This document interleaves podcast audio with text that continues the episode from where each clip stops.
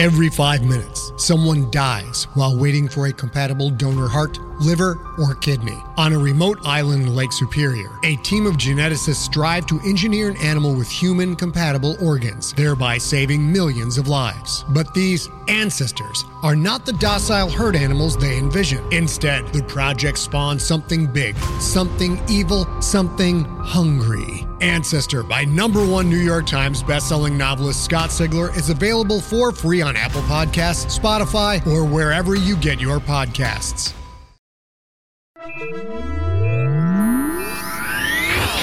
Lightspeed. Women destroy science fiction.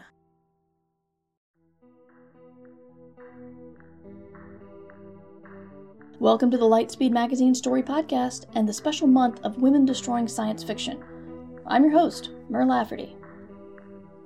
And while this issue was destroying the concept of women who create science fiction, from authors to editors to podcast producers and hosts, what I'd like to destroy today is the strange notion that stories about women won't sell to men, who apparently spend most of the household money. I don't know. They say that in video games, conveniently overlooking things like Tomb Raider and Portal. But two of my favorite stories, either about women or heavily featuring women, are Orphan Black and the mobile game Zombies Run. Orphan Black is about clones. One of them is gay and falls for a scientist, so there's another woman. And they sure don't talk about men. Because the clones are of a woman, the screen is absolutely drowning in estrogen, and rarely does this estrogen focus on a man. This story tackles motherhood issues, science issues, gay issues, and we've seen much more man flesh than woman flesh. And yet, strangely, it's brilliant. It's highly praised. There's an episode nominated for a Hugo.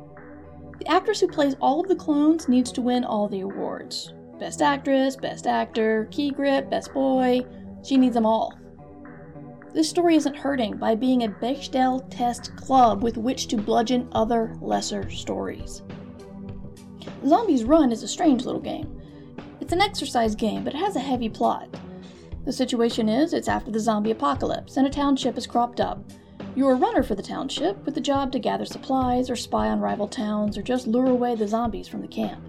You'll hear a minute or two of exposition, and then the app plays something from your playlist, and after the song, you will hear more plot. The stories are therefore bite sized, but the gender parity is obvious. You are genderless runner 5, and they never use a pronoun for you. Your fellow runners on your mission may be men or women. The people on your radio may be men or women. I believe the cast is 50 50, which science tells us means that we will think it female dominated. But you will hear men and women talk zombies and the en- enemy, and running, and the end of the world. This app is huge and popular, and it's on its third season of content, and it has a lot of women in it. Incidentally, it's created by a certain game designer named Naomi Alderman, who I'm totally not going to fangirl all over at Worldcon this year. Anyway. Today's genre destroying story is Salvage by Carrie Vaughn. Carrie Vaughn is almost exactly six months older than me, which is interesting only to me, but she's also an American author who writes the urban fantasy Kitty Norville series. She's published more than 60 short stories in science fiction and fantasy magazines, and she is also one of the authors of the Wild Cards books. It is read for us by narrator Susan Hanfield. So buckle up, we're going to Lightspeed. Salvage. Carrie Vaughn. You two ready? I ask. Yes, ma'am, Gert says with forced brightness, and Rally nods quickly, a shake of motion behind her helmet's faceplate. She's nervous, but she always seems to be a little nervous, so I'm not too worried. We wait in Iris's airlock for the air to hiss out around us. It's a dangerous, thrilling sensation.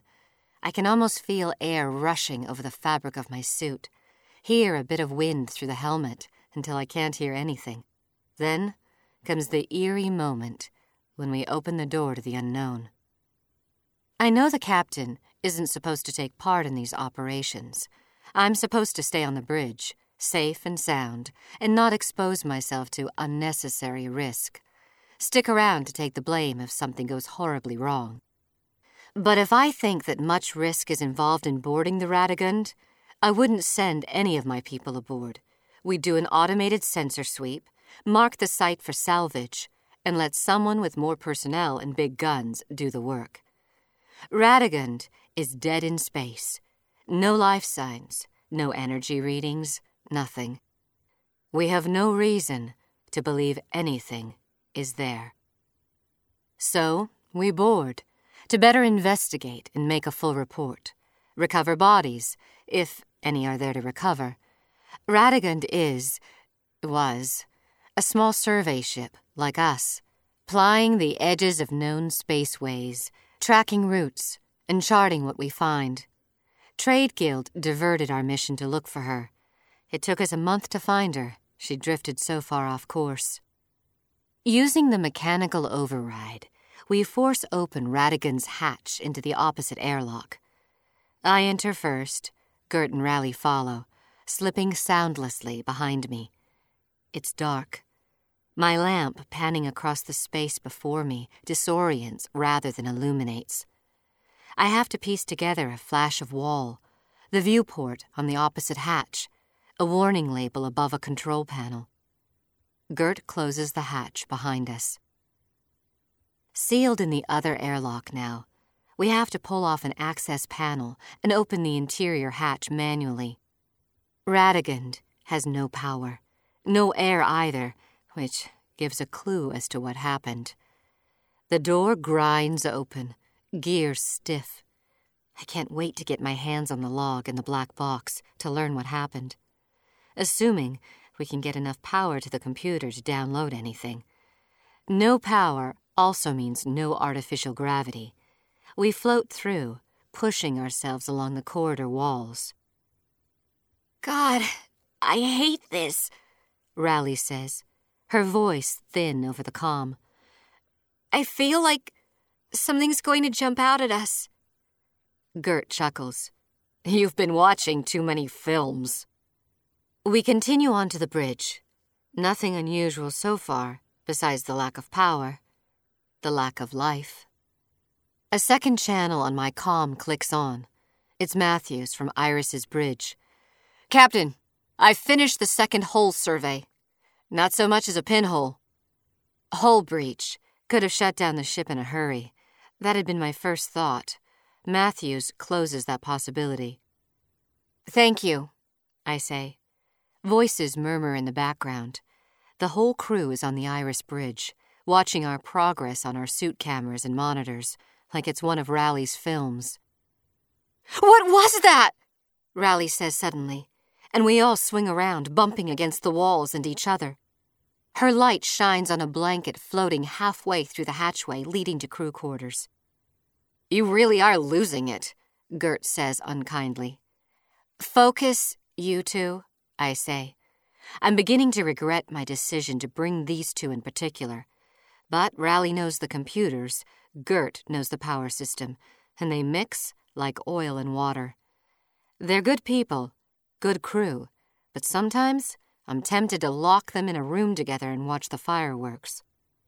Our progress is slow, slower than I like, because of the shadows, I think. Rally's monsters hiding in them. Venting, tubing, ladders, open hatches, all of them are shadows foreshortened and flickering in our helmet lamps. We're hesitating, holding back, expecting an unnameable thing that we don't want to find. My breathing grows loud, sealed with it against my ears as I am. A ship shouldn't be so quiet. Gert's hand clutches my shoulder, hard enough to feel through my suit's padding, but I've seen what he's seen in the same moment. Breath and heart both stop no doubt prompting spikes in biometric readouts on Iris that stop hearts among the crew there. Rally stifles a whimper. It's a face, glaring out from a doorway, all teeth and eyes, arms reaching. We freeze, and all three helmet lamps focus on it. It's a photograph, printed large and hung on the door. A person in a blue trade guild uniform Male. He's grinning. throwing his hands up to guard against the camera to prevent this picture from even happening. But it's all in good fun. Someone has drawn a party hat on the man's head and garland of flowers around his neck, and written in large, enthusiastic letters, Happy birthday, Captain. I could guess the joke behind it. The captain had declared he didn't want a party for his birthday. No celebration, just another day. And someone on the crew had taken revenge. Radegund must have been that kind of ship, where the crew could play a small joke on the captain, and he wouldn't mind. Frost curls the edges of the paper. Jeez, Gert breathes. We climb the ladder to the bridge, following the circles of our flashlights. We find bodies there navigator, pilot, comm officer, captain. Even frozen and dead, rimmed with frost, I recognize my counterpart from the picture. There ought to be six more, somewhere on the ship. Crew cabins, engineering, and medical are where I expect to find them. Captain and pilot are strapped to their seats, stiff arms raised a few inches above armrests. Weightlessness had set in before the freezing cold. The other two are curled up near the floor. All are wearing oxygen masks. They knew this was coming, that something was wrong. An open plate on the deck, cabling exposed, shows an attempt at repairs. Ice crystals, frost hair and skin, open eyes. They're all in their 20s and 30s, our age, far too young to be so still. I don't know them, didn't go to the academy with any of them, but I might have. Close to home. But there are bodies. I'm almost relieved. How much stranger to come aboard and find nothing to wonder if they all stepped out of the airlock 20 light years back with no explanation. Sweat trickles down the back of my neck. My heart rate still feels too fast, but Iris hasn't said anything about it yet. The air inside my suit smells too much like me. Matthews? I say to my own comm officer. Is this coming through? Yes, ma'am. He says softly. Gert, start on the power. See if we can get the computers up. I want to see the log. Rally's bulky glove touches Gert's padded shoulder. He can't possibly feel the contact. Can I help? He glances at her awkwardly, sideways, through the helmet plate. Yeah, we're gonna take those panels off. I work on retrieving the black box. The battery driven recorder is stored in a protective safe in the back of the bridge. Iris has one just like it. I find it, pull it out, send it back through the airlock to Iris so Matthews and Clancy can look at it. Gert and Rally are still working. Over the com, I can hear them arguing the whole time. We shouldn't let the captain wander off by herself, Rally says, as if I can't hear. She's fine. What do you expect is going to happen? That's just it. I don't know. But this is weird. What happened here? Four frozen sets of eyes are staring at her. She has every right to be uncomfortable. Gert hides his own discomfort by mocking hers. You're paranoid. It's always the captain who dies first in these stories. Know why? Because it leaves everyone else feeling directionless, guilty, grief stricken. Rally, please. Are you going to help me with this or not? A few moments of quiet then. There's nothing wrong with these circuits. I think the problem's in engineering. A long pause, then Gert's gruff admission. Okay, we'll check there. Captain? I'll meet you, I say. We find the engineer, floating before his station, bundled in a suit. He'd survived the freeze, but asphyxiated when his suit oxygen ran out. He'd been working on the engine right up to the end. I touch both Gert and Rally, patting the fabric of their suits. You two work. I'm going to check for the rest of them.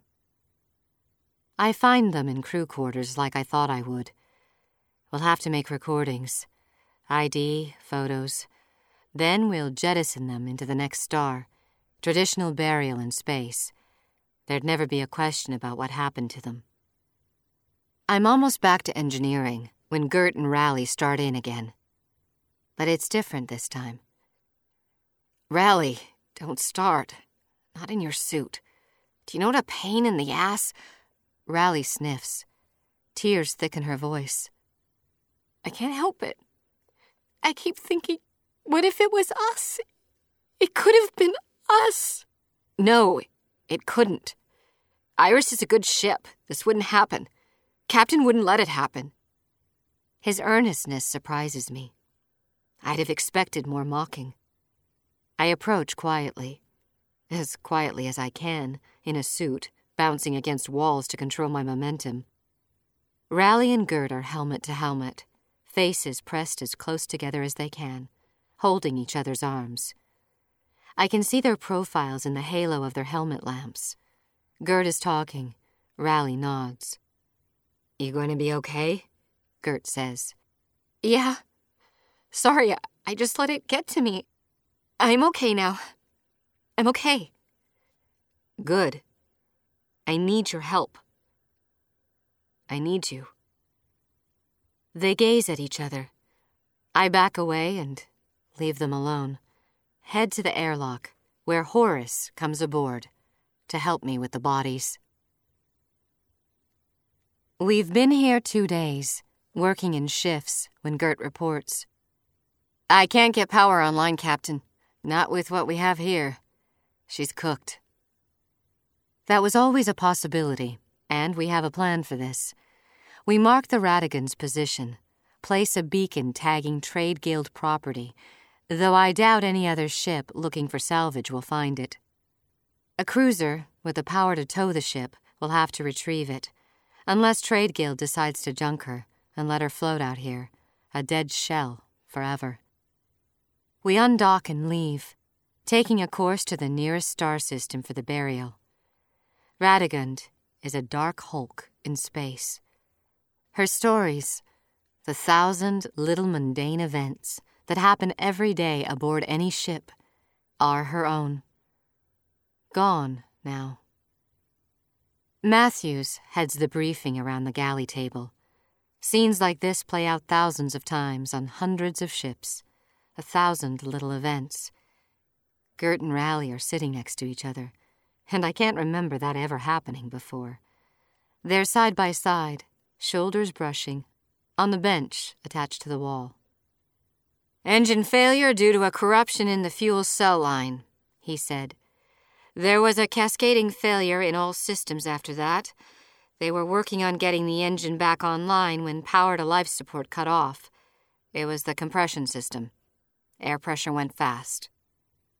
Air pressure went, temperature dropped, and the portable oxygen only lasted so long.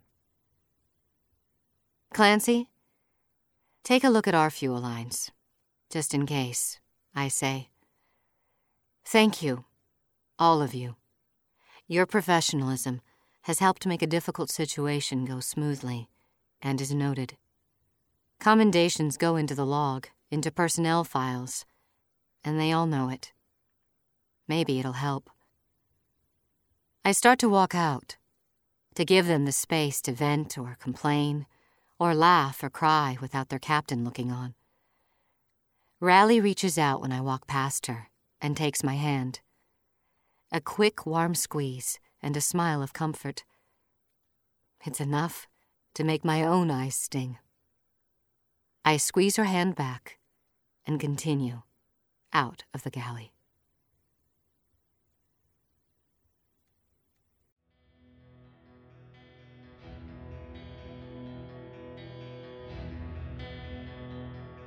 Welcome back. You just heard Salvage by Carrie Vaughn, read for us by Susan Hanfield. The story is copyright 2014. We hope you enjoyed it. If so, please go to our website at lightspeedmagazine.com. Just click on fiction, find this story, and leave a comment there. And if you'd like to spread the word, go to iTunes, find the Lightspeed Magazine Story Podcast, and leave a review or rating there. Lightspeed Magazine is usually edited by John Joseph Adams, but Destruction Edition is edited by Christie Yant. If you are not already a subscriber, check out our many options at lightspeedmagazine.com slash subscribe. Our podcast is produced by Skyboat Media, the most respected independent audio production team on the West Coast. It produces the stories for this podcast. They are headed by the Audie and Grammy Award winning narrator Stefan Rudnicki and Gabrielle de Cuir. Check out their website at skyboatmedia.com. Music and sound logos are composed and performed by Jack Kincaid. Post production for Lightspeed is in association with Jim Freund. Our audiobook story collection, Lightspeed Year 1, is available from audible.com and includes all of the podcasts from Lightspeed's first year, which was nominated for the Hugo Award. The collection is also available on downpour.com. Just search for Lightspeed and you're on your way. This podcast is copyright 2014 by Lightspeed Magazine. Thanks for listening. That's all for now. I'm Mur Lafferty, wishing you cheers from all of us who are destroying science fiction. Women destroy science fiction. Lightspeed.